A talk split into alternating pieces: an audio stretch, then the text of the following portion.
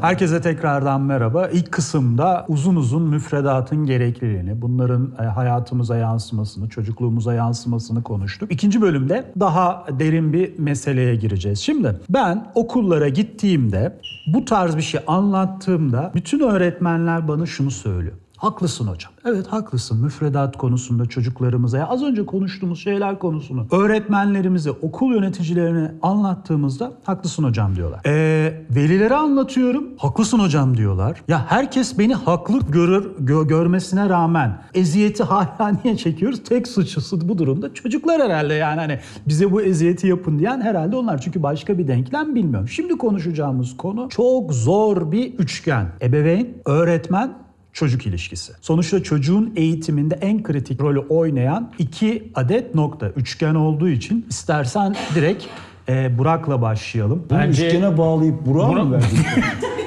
Valla bravo Serkan. Şu bağlantı şeyi. Serkan benle ama- biraz zaman geçirse Açı ortay, matematik kenar müfredatı ortay değişir, falan. ben söyleyeyim. Yani üçgen, geometri, Tamam, Burak, tanjant, kotanjant. Bence Müjdat abi bunu e, öncelikle hem okul tarafından Tamam, okey. okul tarafından başlasın oradan Kendine gelsin. doğru Bir şey söyleyeceğim. Gerçekten sen şimdi e, yöneticilik de yapıyorsun. Herkese, öğretmene de, öğrenciye de, veliye de maruz kalıyorsun.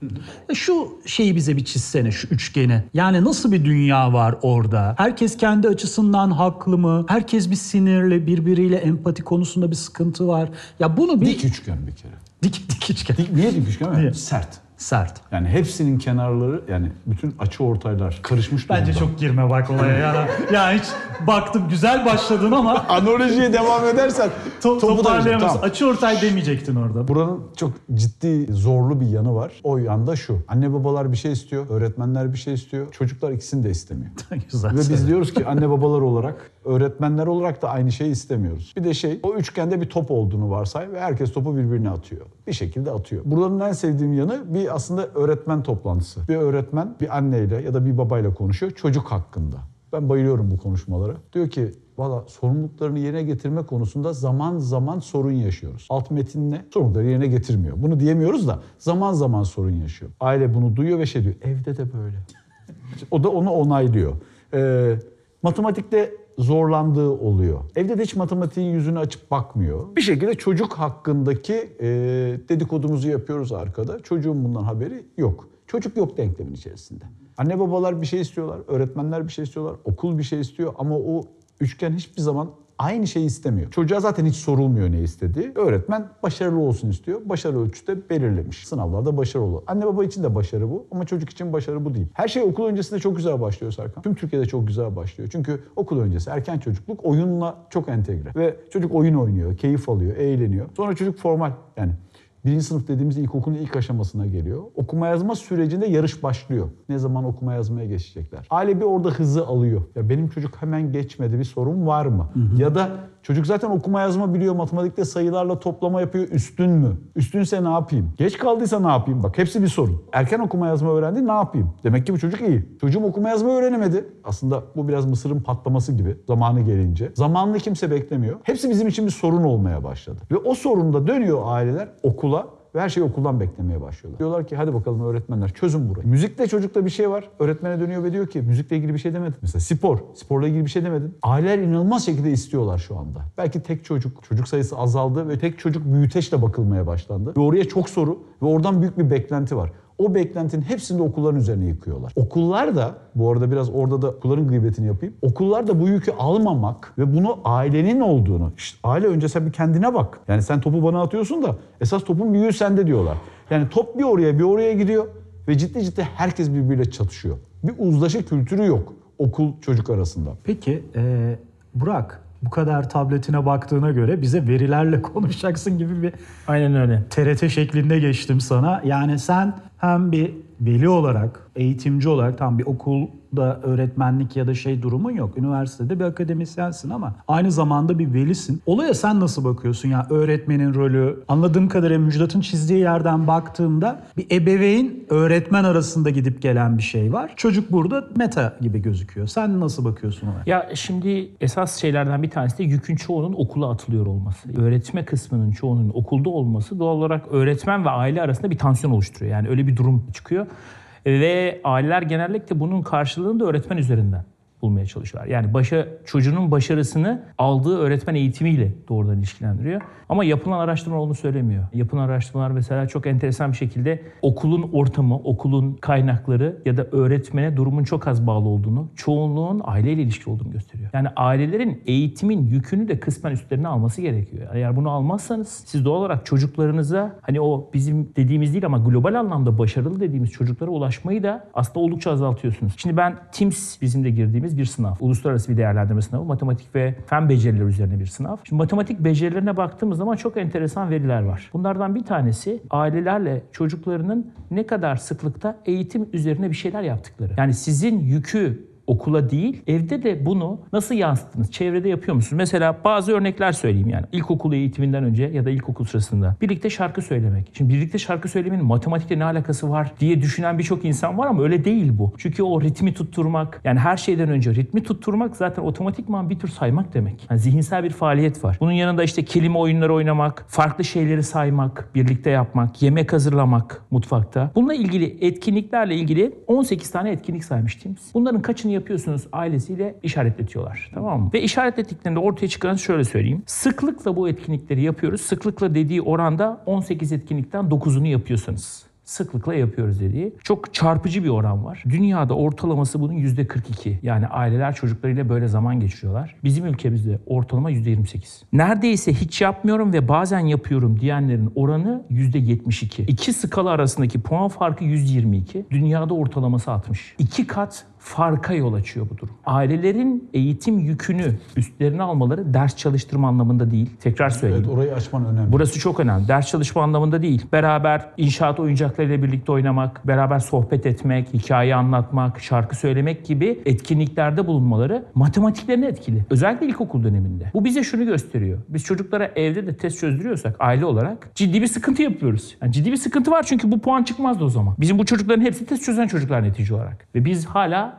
ortalama olarak sola dayalıyız. Ne demek sola dayalı? Hala başarısız gözüküyoruz. Hala ortalamanın altında ya da ortalamanın çok az üstünde gözüküyoruz. Temel sebep tek bir yere yüklenmek ya da bütün ben herkesin ağzından aynı şeyi duyuyorum. Eğitim sistemi sorunlu. E sistemin en büyük iki çarkı var. Öğretmen aile. Çocuk faydalanınca bu sistemin içinde bile değil. Çarkın çark değil çocuk. Sadece bunun faydalanıcısı. Doğal olarak ailelerle ilgili şey söyleyeyim. Yani suçlu arayacaklarına ne yapacaklarına bakmaları. Çocuklarla nasıl zaman geçireceklerine bakmaları çok Aynaya daha önemli. mı diyor? Kesinlikle. Şimdi aileler adına ben konuşuyorum o zaman falan. Şunu söyleyeceğim ben merak ettiğimden soruyorum. Elimde bir veri data yok. Sana sorayım. Gerçi sen de bilmiyor olabilirsin ama. Ee, özel okula karşı velinin tutumuyla e, devlet okuluna karşı tutum benzer mi? Şunun için soruyorum. E, benim gördüğüm insanlarda şöyle bir kavram var. Ben sana bu kadar para veriyorum. Seni işte her türlü işte senle konuşurken de şey bir dil Fark kullanabilir. Öyle mi? Fark etmiyor yok. Fark Ya- etmiyor.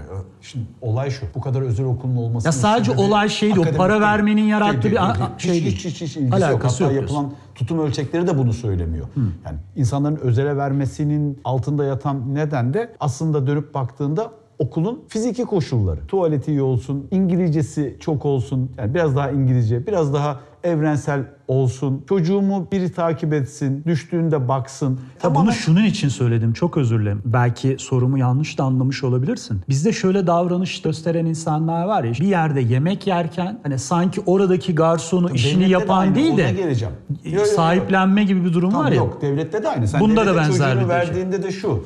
Ya bir kere bir devlette öğretmen seçme çok daha üst düzeyde. Diyor ki şu öğretmene git. Bekliyor. Hatta şöyle söyleyeyim. Devlet okullarının birçoğunda daha çocuğunu yazdırmayan veliler kapıda bekler. Çıkan velilere der ki sizin öğretmen nasıl? Oradan bir şey yapar. Okul müdürüyle konuşur. Bu özelde biraz daha zordur. Der ki benim çocuğum bu öğretmene okusun. Anladım. Sonra başlar. Bu niye olmadı? Yani tutum orada hiç fark etmiyor. Ben özel okula para ödüyorum. O zaman her şeyi oradan beklerim. Fark etmez. Ben çocuğumu okula gönderdim. Her şeyi oradan beklerim. Orada bir ciddi şekilde bir ayrım var mı? Yok. Her iki tarafta da ailenin beklentisi çok fazla. Benim gördüğüm şu, tümüyle tekrar söylüyorum. Ne bir öğretmenim ne bir veliyim. Yani öyle bir e, sıfatım yok ama dışarıdan gördüğüm mevzu şu. Bir kere hani Burak'ın da senin de söylediğin üzere çok basit bir mevzu. Bir şeyde başarılı olmak istiyorsanız ve onu seviyorsanız ona vakit ayıracaksınız. Ya bu bu kadar basittir yani. Eğer çocuğunuzun gerçekten çok iyi bir noktaya gelmesini istiyorsanız oturup onunla vakit geçireceksiniz. Ama benim gördüğüm şu. Özellikle bu modern toplum işte genç anne babalarda ya o kadar yoğun bir iş temposundalar ki kendilerine ayıracak vakitleri bile yok. Birbirlerine bile ayıracak vakitleri yok.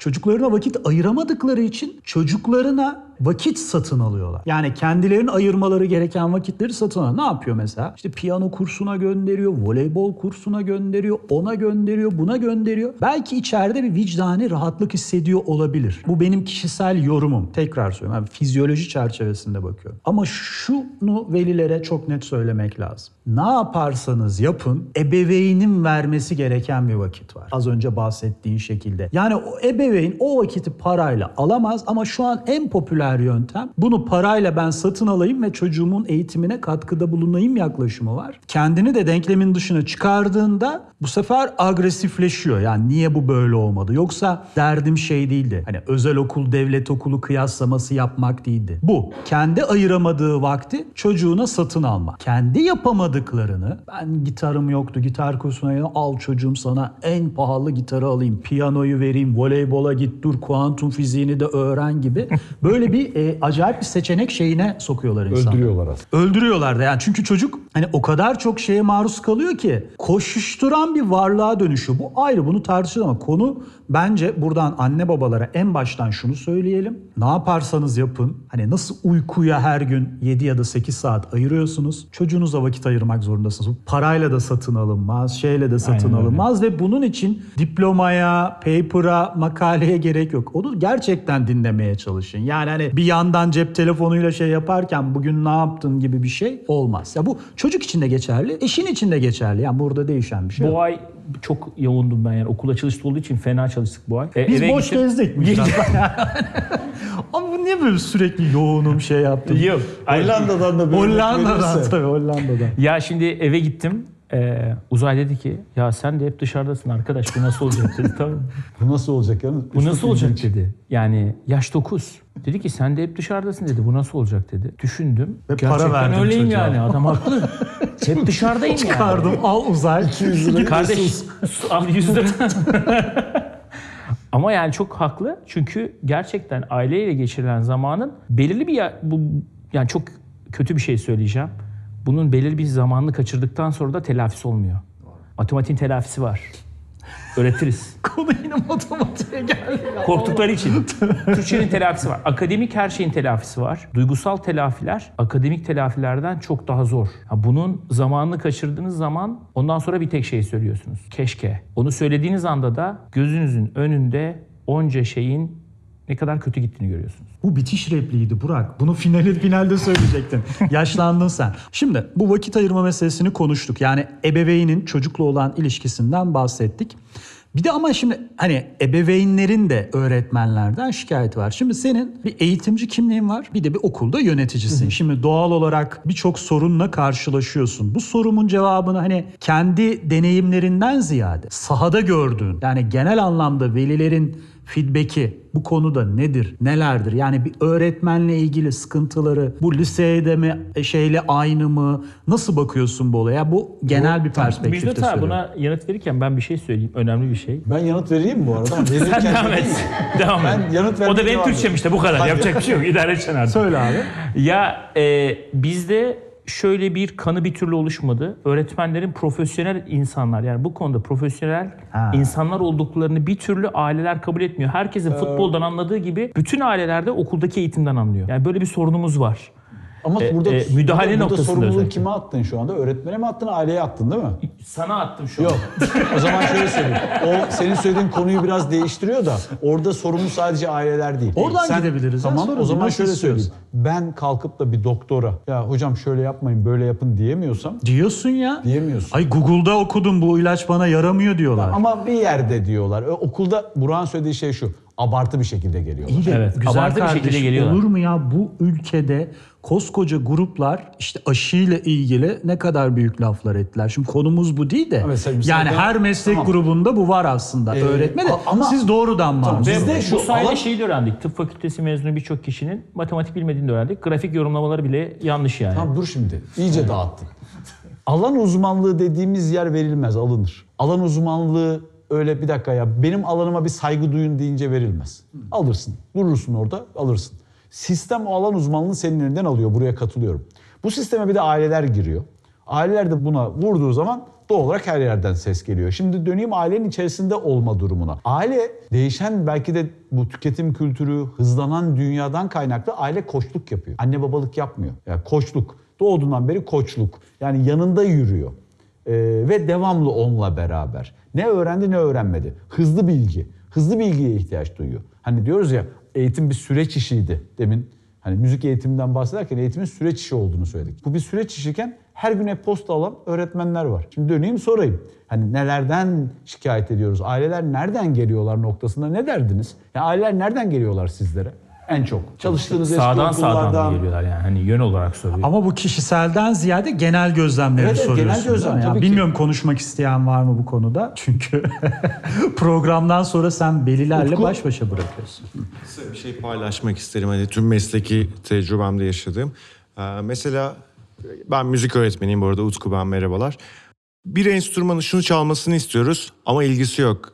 Ne yapabiliriz gibi sorular gelebiliyor. İşte şunu çalsa çok mutlu olurduk ama işte çalmak istemiyor. Genelde hani şey ya siz o enstrümana başlayabilirsiniz gibi tavsiyeler veriyoruz. O da sevdiği çalgıyı çalsın. Aslında olay şurada bitiyor. O kültürü evde ne kadar yaşatıyorsunuz onu soruyoruz. Evde bir enstrüman var mı? Ona evde rol model olacak birileri var mı? Siz müzik dinliyor musunuz evde? Veya işte enstrüman çalan bir çocuk var çalmak istemiyor. Zorla çaldığını düşündüklerini paylaşıyorlar zaman zaman. Aile o heyecanı yaşayabiliyorsa ve o yaşadığı heyecanı çocuğa bir şekilde aktarabiliyorsa, o kültürü de bir şekilde kendi hayatında yaşayabiliyorsa çok büyük katkı sağlıyor çocuğa da iyi anlamda.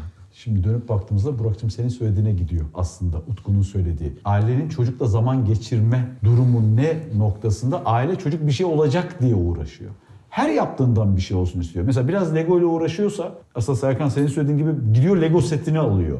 Çocuk artık ona Lego'ya dokunmaz oluyor. Ya da Mesela Umay iPad'de çizim yapıyor. Ben çok beğeniyorum. Diyorum ki ha tamam bu benim için de geçerli. YouTube'da şunları izliyor musun? Hayır izlemiyorum. İttiğimiz yerden de tepki almaya başlıyoruz. Aileler de şaşırdı çünkü onu bir ürün olarak görüyorlar. Ben eee, şöyle bakıyorum. Evde çiçeğinizle ilgili bir sorun varsa, çiçek diyelim ki açmıyor, hafif yaprakları solmaya başladı. Sorumlu kimdir burada? Ya da sorun nedir? Toprakta da olabilir. Biz hep çiçek üzerinden konuşuyoruz. Yani toprakta olabilir, havada olabilir, suda olabilir. Ama biz hep çiçek üzerinden konuşuyoruz. Ya Biz o değişenlerle ilgili hiç konuşmuyoruz. Hep sorumlu çocuk gibi görüyoruz. Aile bunu bunu buradan baktığında hep şunu söylüyor. E, okul çözsün. Okul tek başına çözemez. Okulun öyle bir misyonu yok. Öğretmen öyle bir misyonu yok. Bir de hatırlayın şu cümle çok tehlikeli bir cümle. Bence öğretmenleri çok sıkıştıran bir cümle. Küçükken iyi bir öğretmene denk gelmek en büyük mucizedir. Bu, bu Türkiye'de çok sattı biliyorsunuz bu cümle ve bu cümle çok büyük kapılar açıyor. Ve bu cümle öğretmenlere büyük büyük veriyor. Yani mucize öğretmendir diyor. Ama kutsal değil mi? Öğretmen kutsaldır da bir, o bir başka tehlike. O yılların evet, tehlikesi. Bu muhtemelen şey de yaratıyor. Ya sen kutsalsın nasıl böyle davranıyorsun? Öğretmenim Sen falan mucizesin gibi. diyor. Sen mucizesin falan. Yani şöyle bir okul var, üç tane öğretmen var ve çocuğunuz bir sınıfa girecek. Mesela aile o üç öğretmene bakıyor. En kutsalını seçiyor. En kutsalını seçiyor.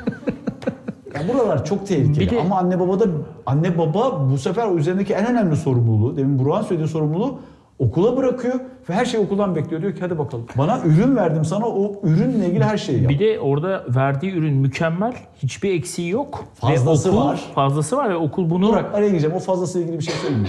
Bu o kadar klasik ki. Nerede konuşursam konuşayım. Hep üstünlerle ilgili konuşuyor ya. Ben orada başka bir şey söyleyeyim. Fark etmez. Onun üstün kavramı zaten zihninde üstün.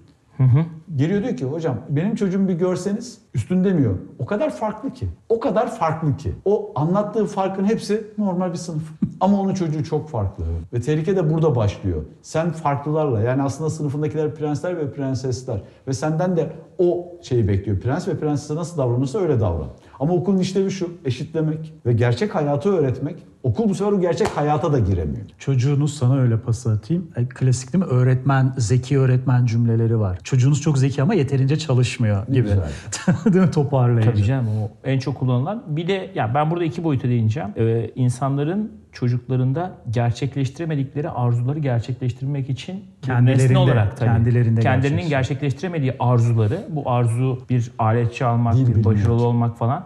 Yani bir arzu nesnesi olarak görüyor çocuğu. Kendi çocuğu bunu yaptığı zaman o hayatta yapamadıklarını yapmış gibi kabul edecek kendini. Bizim üst kuşak için de böyleydi. Bu evet yani bizim üst kuşak için de böyle ama bunu biz şu anda bu yoğun sistemle birlikte çocuklara çok fazla anlam yüklüyoruz bu noktada. Yani böyle bir sorun var. Bizimkiler bizden beklentileri vardı ama Zamana bir- yayıyorlardı. Evet yani bu beklentiyi ben omzumda bu kadar hissetmemiştim. Net yani onu söyleyeyim. Hissetmemiştim. Ama şimdikiler çocukların üstünde büyük bir yük var yani. Yük. Bu yükü de kaldırabilecek yaşta değiller ve olgunlukta da değiller. Eksiklerini görmek aileleri çok rahatsız ediyor. Arzularının gerçekleşmediğini görmek daha da rahatsız ediyor. Ortaya da çıkan öğretmen, okul ve aile arasında tansiyon. Doğal olarak tansiyona dönüşüyor. Arada bir şey daha var. Çocukta en ufak bir sorun görüldüğünde, küçücük bir sorun, bir sorun var. Bu soruna bir baktıralım. Devreye testler giriyor. Daha 5 yaşındaki çocuğu bir yere taşıyorsun. 7 yaşındaki bir yere çocuğu bir yere taşıyorsun. Oradan bir rapor geliyor. Alt öğrenme alanlarına bakılıyor. Ya bu benim o bir şey diyor. muzdarip olduğum yer ya. Vizcar testi var. Allah'ım ya Rabbim. Ay şimdi adam yapmış tamam da zamanda yapmış. 78 ya. 78 yılında yapılmış testi. var. 2020'deki çocuğa yapmış. Bana getirmiş diyor ki hocam diyor 130 IQ'su var. Bu çocuk çok iyi. Getiriyor. Test zaten 20 puan problemli şu anda yani. Hani teknik açıdan çocuk normal sınıfın ortasında. Onun düşüncesine göre herhangi bir elinde belgeyle gelmiş. Diyor ki ne yapacağız? Niye yaptırdın? Tanılama, sürekli bir daha üstünü gösterme, sürekli üstünü gösterme. Bunlar aileler ve ebeveynler ve arkadaşlar tarafından hep sıkıntılı yani. Değil mi Serkan'cığım? Bir de yani ben benim inancım şu. Çok ciddi empati eksikliği var. Sonuçta Karşılıklı. karşılıklı. Öğretmen de bir aile aslında baktığın zaman. Onun da bir hayatı var. Kimsenin o konuyla ilgili derdi yok. Diyelim gerçekten öğretmen bir hata yapmış olabilir. Tamam mı? Veli bunu çok saldırgan bir şekilde eleştirmiş olabilir. Ama unuttuğu şu. Mesela şu an birçok öğretmenin çok ciddi sıkıntıları var. Hem e, maddi hem manevi haklar alanında. Bir de öyle bir topluluk olduk ki o kadar herkes hassas ki işte çocukla kuracağınız mesafede bile çok ciddi eğitimler var. İşte dokun ama dokunma, işte konuş ama konuşma, azarla ama azarlama. Vuruyormuş Ama gibi öyle yapmış. ama öyle bir söyle ki. Şimdi böyle Vuruyormuş olunca, gibi yapama vurma. Böyle olunca öğretmen sorumluluk al ama alma gibi çok garip bir paradoksta inanılmaz bir kuantum dünyasında böyle Schrödinger'in kedisi gibi ölümü canlı mı hesabı var ya yani inanılmaz bir paradoksta gidip geliyor. Süperpozisyon dediğimiz o kuantumda. Ve bunu Veli göremiyor. En acısı da şu bence. Anne ya da baba veliyi eleştiriyor da mesela kendi içlerinde de bu var. Yani hani o eşler arasındaki durumdan tut. Ya burada bu denklemde çok ciddi empati yapma gerekiyor ama bu da söylemekle olmuyor. Olmuyor. Yani gözüken o. Bu çözülebilir bir şey mi? Ben bir şey söyleyeceğim burada. Esas Ben problemlerden bir tanesi sen de söylerken. sen söylersin. İnsanların Tut şöyle Sac ayağı mı diyorsun? tam sacaya, tam merkeze, ailenin bütün merkezine çocuğu koyması. İnsanlar hayatının merkezine çocuğu koymuş. Ve Ama kendi- genetik soyunun devamı ama şöyle ya. yani kendini Sen şimdi uzayı düşün. DNA'nı Evet, kopyalamışsın. Ama şimdi bu tabii Yo. tabii ki çocuk Bak aslında uzaydan bak çok güzel bir yerdesin. Tabii, tabii. Uzaydan Yo, bak, ha. Bak dinle Burak'la konuşmalarımızın hiçbirinde odak uzay değil. Hep Burak. Birçok hani birçok ebeveynde Bak ilk de destekledi, ikinci de gol yedi. çok farkında güzel mısın? bir, Ha. çok bence çok doğru bir model Burak. Sen uzay yerine kendini mi öne çok çıkarıyorsun? önemli bir şey söyleyeceğim. Birçok Ee, olamadı. Burak, merkeze, hayatının merkezine öyle çocuğu yerleştiriyor ki kendini unutuyor. Kendini, kendi gelişimini, kendi hayatını, kendi kariyeri Fedakarlık anlamında. mı kendi geriye kalan Bunun adına yaşamını unutuyor. fedakarlık Bunun diyor. adına fedakarlık diyor. Ama bu aslında teknik açıdan çocuğuna zarar olarak dinliyor. Çünkü sen kendini geliştirmediğin, arzularını yerine hırsızlık. getirmediğin, işte ne bileyim keman çalamadım ama bu yaşta öğrenebilirim denemediğin zaman bunun hepsini çocuğa yük olarak yansıtıyorsun. Ailelere benim esas tavsiyem hayat boyu öğrenmeden asla vazgeçmemeleri. Ve bunu hayatlarının merkezlerinde çocukları değil, hayatlarını çocuklarıyla birlikte geçirmeleri. Buradaki örneğim şuydu. Ben Dur şu cümleyi bir, bir, bir anladı, anlamadım ben. Bir tekrarlayalım. Okuduğumuzu tekrar. anladık mı? Tekrar kur bakayım o cümleyi. Hayatlarının merkezlerinde çocukları olmasın değil, hayatlarında birlikte çocuklarıyla olmalarını istiyorum. Tamam. Yani Yani o merkezde hep evet, beraber merkezi toplansınlar. hep beraber olsunlar orada. Merkezde çocuk olduğu zaman yükü çocuğa veriyorsun. Anladım. Bir sorumluluk da Sen bir şeyler eklemek Onu istiyorsun. dinliyoruz ya. Burak'ı dinlediğimiz anda da Burak'ı dinliyoruz. Burak'ın kariyeri, üniversite planı, Üstünde. kendi hayalleri. Yok kendi hayalleri. Ben ne yazık ki birçok ebeveynden tam Burak'ın söylediği yerden hep çocuğunu anlatan bir ebeveyn duyuyorum. Kendini anlatmıyor aslında Burak'ın dediği yer. Ya dedi ya çocuğum keman çalsın demek yerine keman çalmaya giden bir babayı gören çocuğu görmek lazım. Şimdi uzay aslında şunu görüyor. Babam çok tutkulu, deli. Bak program yazıyor. Kafasını işinden işine ne kadar da bağlı. O onu görüyor zaten. Ama bütün hayatı okuması uzayın üzerinden olsaydı ki tehlike tam burada başlıyor. Birçok ebeveyn ne yazık ki çocukları üzerinden hayatı okuyorlar. Ve o hayatı çocuklar üzerinden okumaya başladıklarında onların tek tek gerçeği çocuk olmaya başladığında zaten o çocuk da arzu nesnesine dönüşmeye başlıyor. Yani şeyden çıkıyor. Çok güzel bir bitkiye dönüşüyor. Yani çok güzel toparladınız siz birbirinizi e, böyle paslamış gibi de oldunuz. İstersen sen çıkabilirsin. Beni buradan kesin montajla ya da CGI ile buraya bir bitki falan koyabilirsiniz.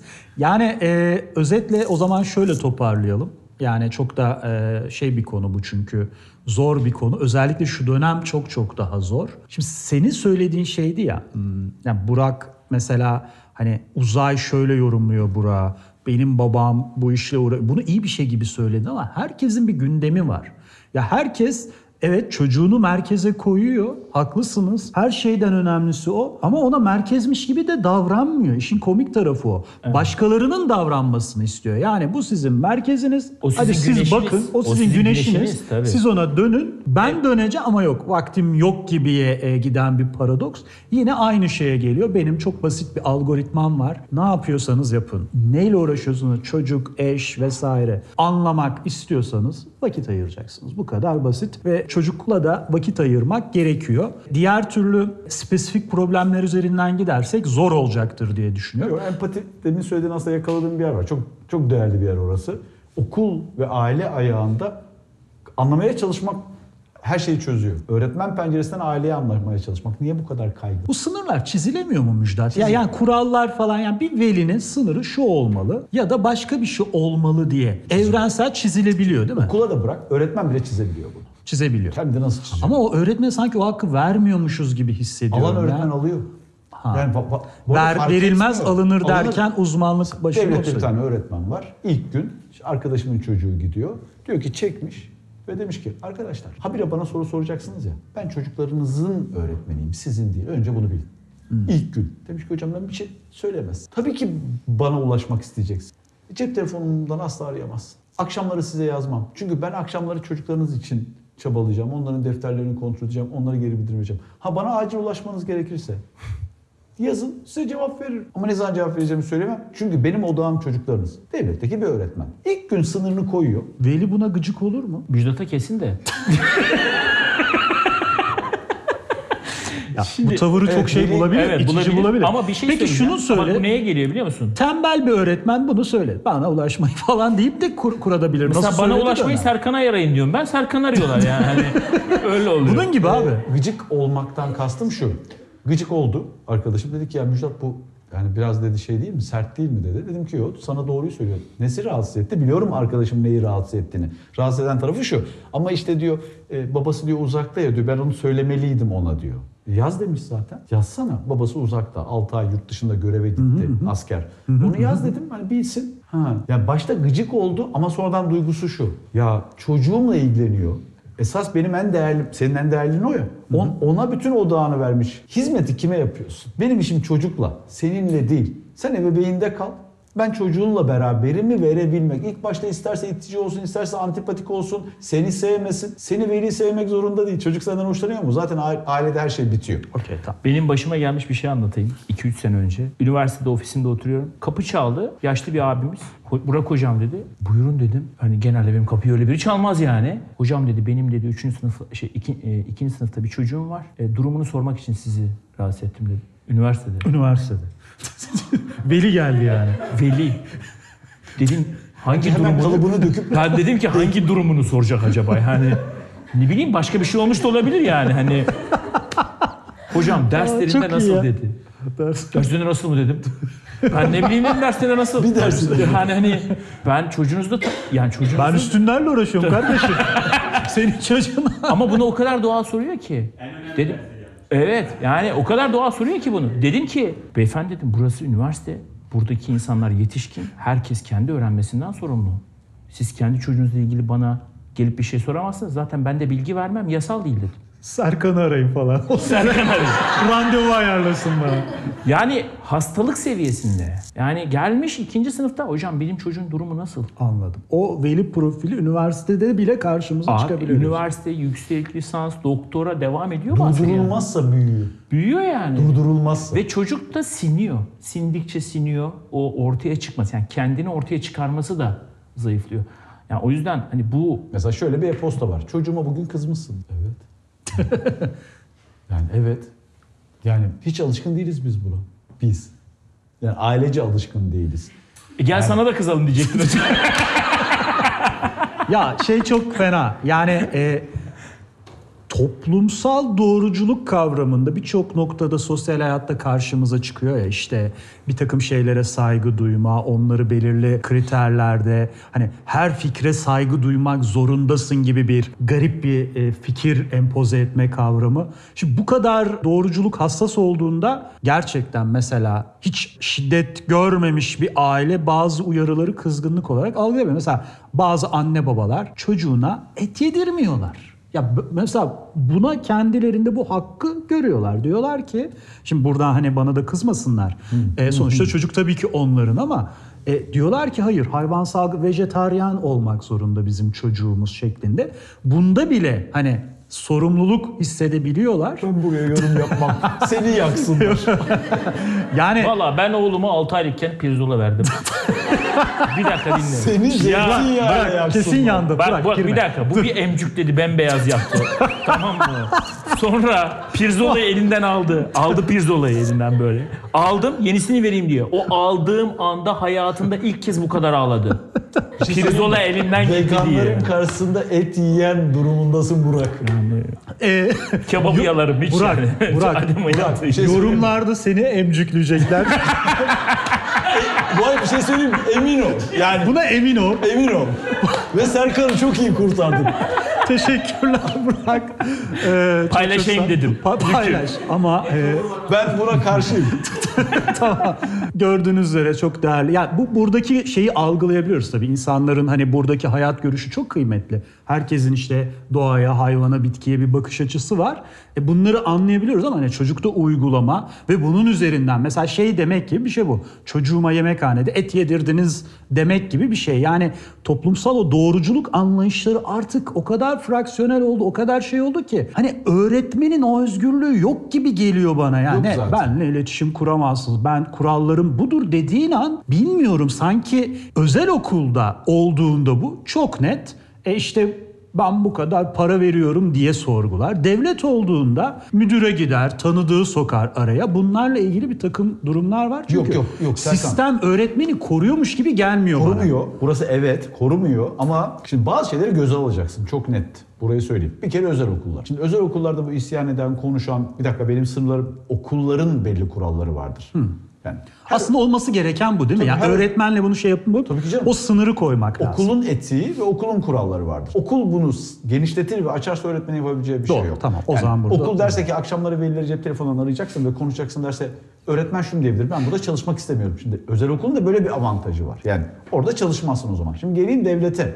Şimdi haklarını bilmek burada devreye giriyor. Hani özlüğünü bilmek. Ne yapar? Seni müdüre şikayet eder. Şimdi müdür gelip sana ne diyecek? Hocam velilerinizi işte şöyle demişsiniz. Evet dedim. Zaten doğrusunu söyledim. Eğitim bilimi açısından doğrusunu söyledim. Cimlere şikayet eder. Ona şikayet eder. Bir şey olmaz. Bir şey ol. Yani şunu anlatmaya Sen Ama e- gerginlik oluşuyor. Mobbing diye bir şey var mı? Değil, değil. Yani O hani burayla- üstün alta yani kıdemli olanın alta yaratabileceği her türlü o atmosfer insanı şey yapacaktır. Biraz Yani işte tam da orada söylüyorum ya. Yani sen bir doğruyu arıyorsan ve o doğru yıkılmışsa... karşı koymak Evet zorundasın. karşı koymak Okey, zorundasın. Yani birileri bunu değiştirmeli ve doğrusunun ne olduğunu söylemeli ki bunu yapan öğretmenler var. Buraya bir örnek. Ben ilk öğretmenliğe başladım. Milli eğitimde müfettiş girdi içeri. Şimdi müfettiş içeri girmiş ayağa kalk, ölüm iyilikle, hazır ola geç. Öyle biliyorum ve böyle hani anında her şey yapıyor. Bir, böyle bir yerde çay içerken bir arkadaş bir başka Senin yerde nedense şu an öğretmen öyle şey dedi. Ya ben sınıfıma almadım dedi. Nasıl dedim? Dedi şey e, kötü niyetli gördü geliş tarzını ve dedi ki hocam dersimi bölmeyin giremezsiniz. Böyle bir hakkım var oluyor mu öyle? Var dedi. Var mıymış? Var. Yani şunu anlatmaya çalışıyorum. Sen haklarını bilip ne yapmak istediğinin farkındaysan gerçekten öğretmenlik bu değil. Yani şu an sıkıştırılmış yer senin söylediğin yer. Çok güzel bir yerde. Sıkıştı öğretmenlik. Çok sıkıştılar. Ama o Çok. sıkışmayı açacak kişi şu değil. Üstten biri gelsin de "Ha, arkadaşlar çok sıkıştınız haklısınız artık biraz rahatlayın demeyecek. Ona soluk aldıracak, aldıracaklar da bizim öğretmenlerimiz. Ve o soluğu aldırmak için de durmak gerekiyor. Devlette, özelde hiç fark etmeksizin. O zaman şöyle yapalım. Hani hocalarımızdan e, böyle e, öğretmenlerimizden e, şikayet değil de bu konuda hani model öneren ya da yorum yapmak isteyen varsa alalım sonra da toparlayalım. Çünkü bundan sonrasını ne konuştuğumuzun bir önemi yok. Çünkü yorumlar Burak ve emcüklemek üzerine devam edecek. Pirzola sevenler ve e, bunu çok vahşi bulanlar üzerine. Buyurun hocam. Şöyle bir olay yaşamıştım. İki olaydan bahsetmek istiyorum. Yıllar evvel mi? Çok eski bir olaydan bahsediyorum. Şu an bahsetmiş Fide'de olduğum... değil. Yok. Hayır ama yani şu gerçekten bunlar e, yayınlanacağı için dikkat önemli. edin olaylarınızı Şu an anlatırken. bahset yani bu olayı yaşadığımda öğrencim 3. sınıftaydı. Şu an üniversitede okuyor. Mezun olmak üzere. Enstrüman Enstrüman üzerinden soruyu unuttunuz değil mi? Zaman matematikten Çünkü yıllar yaş hesaplanacak. Yaş çıktı, şey çıktı. Ben geldim. Şu anda lisedeyim. Bak Burak çoktan hesaplamış. Hiç bakmıyor. Buyurun. enstrüman öğrenmeye başladı. Tabii biz daha bireysel ders yaptığımız için biraz daha farklı iletişim kuruyoruz çocuklarla. Ve şunu fark ettim. Hani konuya şuradan geliyorum. Hani öğretmen nerede durmalı? Veliye nasıl anlatmalı kısmında ya da öğretmen ne yapmalı? Konu şu. Anne ile baba ayrı. Çok normal. Ve hiçbir şekilde çocukla ne bir iletişim kuruyorlar, ne ilgileniyorlar, ne vakit geçiriyorlar. Hiçbir şey yok. Ama çocuk biraz önce bahsettiğiniz gibi işte o kurstan, o kursa, o dersten oraya sürekli böyle bir hayatı var. Şunu fark ettim. Çocuğun aslında en büyük problemi bu. Anneyle ve babayla hiçbir şekilde iletişim kuramaması. Dedim ki derse başlıyoruz. Anne de sürekli soruyor işte ne yapmamız lazım? Evde nasıl çalışsın? Kaç saat çalışsın? Değil mi hocam? İşte 10 kere çalmalı. Böyle diyaloglar. Şunu fark ettim sonra. Veliyle iletişime geçmeye başladım çok sık bir şekilde. Dedim ki hani sizle beraber e, çalışması gerekiyor. Neden kendi çalışmıyor mu? Siz göstermiyor musunuz? Aynısını tekrar edecek ama hani teknik olarak bakıyor olmanız lazım. Hani işte yayı nasıl çekiyor, sol elini nasıl tutuyor. Şimdi bunu kendi gözlemlemiyor. Ben size anlatacağım. Siz de çocukla beraber e, o bir saatlik çalışma diliminde yanında durup gösteriyor olmanız lazım. Aslında oradaki amaç şu hani çocukla vakit geçirmesini sağlıyorum. Aslında çocuk yapabiliyor zaten. Bu bir oldu, iki oldu, üç oldu. Sonra anne geldi. Hocam ben de öğrenmek istiyorum ve biz bunu beraber yaptığımız zaman ben de keyif almaya başladım. Heyecan noktasına geliyoruz. Daha sonra Veli de öğrenmeye başladı ve bu bir rutin haline geldi. Bir yerden sonra artık hani ben her şeyi öğrettim. Hani süreç de onu gerektirdi. Birlikte bir şey yapmaya başladılar. Öğrencimle hala görüşüyorum ve anneyle de sonrasında görüşüyorum. Anne bunu sonrasında fark etti. Ve hani hocam hani yaklaşımınızı yıllar sonra anladım. Yani bunun için çok teşekkür ederim. Hani bir öğretmen ne yapabilir? Hani gözlemlemek, öğrenciyi gözlemlemek, veliyle iletişim halinde olmak o sac ayağı noktası. Yani yaşamış olduğum bir şeyi paylaşmak adına söyledim. Peki çok teşekkürler. Evet başka yorum da var. Biraz daha kısa tutmamız da gerekiyor Çok kısa yorumları. Özet tutacağım. özet. Tamam. Bir Çok zor diyormuş. Çok zor. Teşekkürler. Veli gibi konuşacağım aslında. Hiç de veli değilimdir falan ama. Yani onlara diyoruz ya ilgilenmeliler, evet vakit geçirmeliler. Aslında biraz öğretmen de o tarafta olursa sadece ders içinde değil çünkü o 40 dakika değil. Teneffüste de sen o çocukla vakit geçirirsen, sen o çocuğun üzüldüğünde neye nasıl tepki verdiğini bilirsen, mutlu olduğunda kiminle mutluluğunu paylaştığını fark edersen ve neler yaptığını bilirsen süreci çocuğu takip etmiş oluyorsun ve orada da aslında sınır çiziyorsun veliye.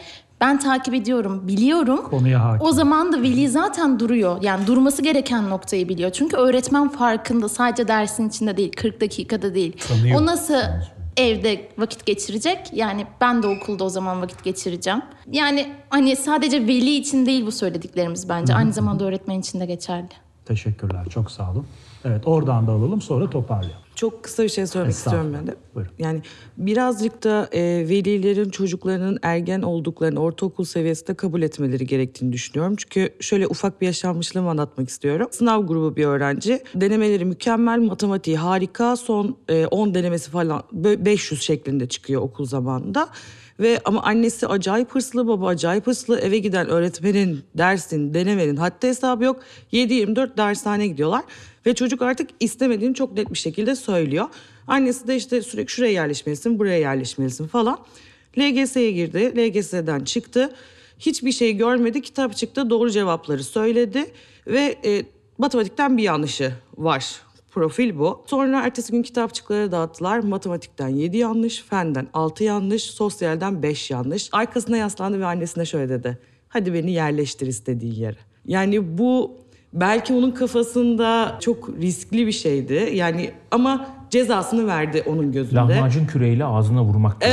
yani bütün hayatını etkileyecek bir şeydi ama ebeveyn o kadar çok o başarıya odaklanmıştı ki onun aslında ne istediğini ve nasıl mutlu olacağını hiç sorgulamadı ve e, o yaş kendimi düşünüyorum. Gerçekten gerçekten ergenlikte yaptığım hiçbir şeyi şu an belki o cesaretle yapamam. Karşısındakinin çocuk, ergen ve yaşını yaşaması ve fikirlerinin ne olduğunu önemsemeleri bence bu alanda gerçekten çok önemli ve değerli. Ya burada ben çok kısa bir şey söyleyeyim.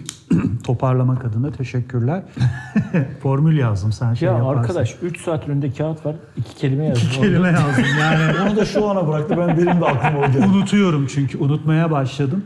Şey çok önemli. Ya ergen olarak tanımladığınız kısımdaki sıkıntılar daha yüksek başlıyor ya. Yani gerçekten çocuğun her türlü davranışında öğretmen ve periferindeki her şey sorgulanıyor. Orada gerçekten ergen ebeveyn ilişkisi çok garip. Çünkü şundan dolayı hani evrimsel olarak biz inanılmaz çocuğa bağlı bir şekilde doğuyoruz. Doğumla beraber o ebeveyn çocuk ilişkisi çok kuvvetli. Fakat insanlığın evrimi gereği insan bir noktada kendi özgürlüğüne kavuşmak zorunda.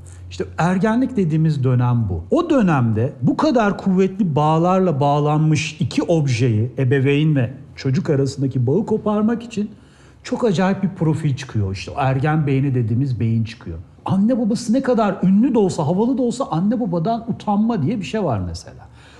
Sesi değişen bir çocuk, garip garip hareketler yapan bir çocuk ve o kopmayı destekleyecek her şey gerçekleşiyor. Artık anne baba korkmaya başlıyor bizim çocuğumuz nereye gidiyor diye. Bu bir fizyolojik süreç. O çocuk sizden kopmak zorunda. Bu bir. Yani evrimsel olarak böyle ilerliyor. Bu kopuşu en böyle güvenli zonda sağlamak lazım. Hırslı ebeveynle ilgili ya bu gerçekten çok acayip bir şey. Ben şok oldum bunu duyduğumda. E, Ben şeyden bahsetmiştim. İşte dikkat eksikliğinde kullanılan bazı çocuklar için bir takım ilaçlar var. Bu ilaçlar beynimize işte bir takım maddeler üzerinden etki göstererek sizin konsantrasyonunuzu artırıyor. Ve şunu ben gördüm ne yazık ki bazı çocuklar test performansını artırmak için bu reçeteli ilaçları kullanan arkadaşlarından bu ilaçları alıp performanslarını artırmaya kalkıyorlar. Daha da kötüsü bazı ebeveynler çocuklarının ön ayak net sayısını artırmak için çocuklarına o reçeteli ilaç ya bu korkunç bir şey. Ya bu inanı bu, bu, suç. Bu suç ya bu bu velilik inanılmaz bir nokta. Yani bu çılgın insanla, bu çılgın veliyle öğretmeni, bakkalı, marketi karşılaştıramazsınız. Yani o delilik ama bu deliliği yaratan da bizim sistem. Ha, Çünkü sınavda tamam. birinci Bir olmanız dakika, gerekiyor. O sınavı nereye koyuyorsun? Sınav önemli, sınav olsun. Sınav önemli. Nereye koyuyorsunuz? Tam dediğin yere koyuyorsun sınavı. Yani hani bizim zamanımızda da bir Anadolu Lisesi sınavı vardı hatırlıyorsunuz. İlkokul 5'te girerdik ona. Daha anlamazdık bile yani. Ama yetkinlik bakılırdı zaten. Şimdi o kadar zor bir döneme sınav koyuyorsun ki. Tam o değişimin, Tam değişimin olduğu. Bir yere bir sınav koyuyorsun. Ve diyorsun ki buradaki per... o zaman çocuk da sana diyor ki yerleştir beni yerleştirebilirsin. diyebilen diyor. Kimisi de e, şeye uyup devam ediyor. Şimdi bu çocuk, öğretmen, aile ilişkileri çok zor. Belki bunu bir sonraki şeyde konuşuruz. Bilmiyorum. Son olarak eklemek zorunda. Sen meraklanma. Senin uykunu açacaklar. Yorumlara bak yani. E, o, o zaman uykun açılacak.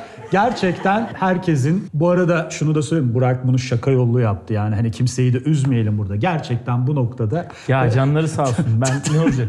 Et yemeye devam ediyorum yani. tamam yok yok. Yani bu bu bir, bir fizyolojik şey. Her- Herkesin hayata bakış açısı. Onu vurgulaman çok güzeldi. Bu arada uzayı da öyle düşünebiliyorum. E, değerli hocalarım, e, bizlerle olduğunuz için çok çok teşekkür ederiz. Bu saate kadar mesaiden sonra burada kaldınız. Ailelerinize ayırmanız gereken vakti bizle paylaştınız. E, bunun için çok teşekkürler.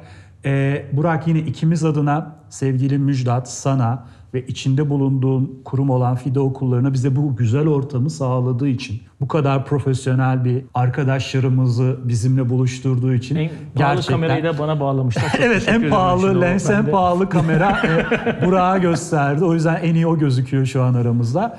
Bunun için de sana çok teşekkür ederiz. İstiyorsan finali de sana bırakalım. Çok çok sağ ol. Tamam, ben, Evet, çok teşekkür Ben teşekkürü ekibe yapıyorum. Çünkü şey yani keyif ve neşeli bir ekip. O keyifle devam ediyoruz. Bu çok önemli. Sanırım biz onu kaybediyoruz ya böyle. Çok kaybediyoruz. Yani neşemizi çaldılar diyoruz ya. O neşemiz yerinde olursa her şey çok daha güzel olacak. Çünkü o zaman empati de başlıyor. Çünkü o güzel şeyler hissetmeye başlıyoruz. Eksilmesin güzel hislerimiz. Hepinize teşekkürler. Çok çok sağ olun.